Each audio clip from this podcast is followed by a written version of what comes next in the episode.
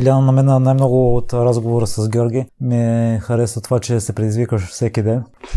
Едно от нещата е готвенето, но ми е интересно да разбера и какви други неща те изкарат извън комфортната зона. Ами, например, едно от нещата, които много обичам, обаче ме много, много ме е страх, много се притесняваме това да пея и да свира пред хора. А, много, много обичам а, цялото това нещо. Като малка доста пеех, участвах в а, няколко хора, имах самостоятелни песни и така нататък, но с времето просто много... Мен винаги ме е било срам и излизането пред публика, говоренето публично, нещо, което тази година ни се случва страшно много и всъщност по всеки път, когато се появим някъде публично, на мен почти ми изкача сърцето, но се опитвам да така да пазя самоконтрол и да се опитам нали, да, да се вкарам в някаква линия, за да мога да говоря адекватно. И всъщност това е нещо, от което много се притеснявам, но което сама се предизвиквам да правя. Защото мисля, че един човек трябва да...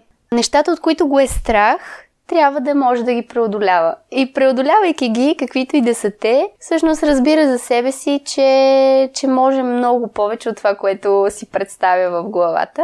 И това ме кара да съм много щастлива и да съм си, така да си се гордея на малките победи всеки ден. От Вални, аз честно да си призная, съм по-притеснителния от нея. Тя е по-отворена, точно защото се предизвиква, е много по-отворена да се справи срещу страха си, да разпита хора, да се появи пред екрани, телевизии, медии и така нататък. Като аз преди, ако този разговор трябваше да го водим преди 7-8 години, думичка нямаше да обеля, нали?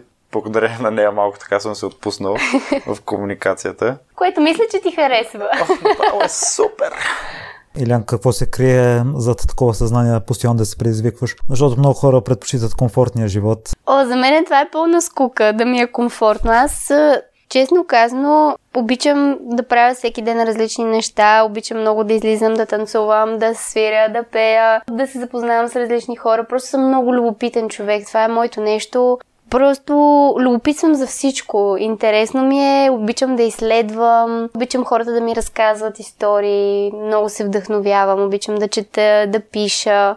Просто в съзнанието ми е доста шарено, имам доста идеи, дизайнер съм и много обичам точно тази, когато създавам някакъв продукт или някаква мебел, ми е много интересно от самото начало всичко. Нали, темата, това да разследвам по тази тема, понякога правиме инсталации по различни теми, които ни се задават и, и просто самото изграждане на нещо в главата ми и след това преобразяването му в а, нашия свят ми е супер вдъхновяващо. Но тази началната, когато е брейнсторминг и всичко тогава ми е много забавно, наистина.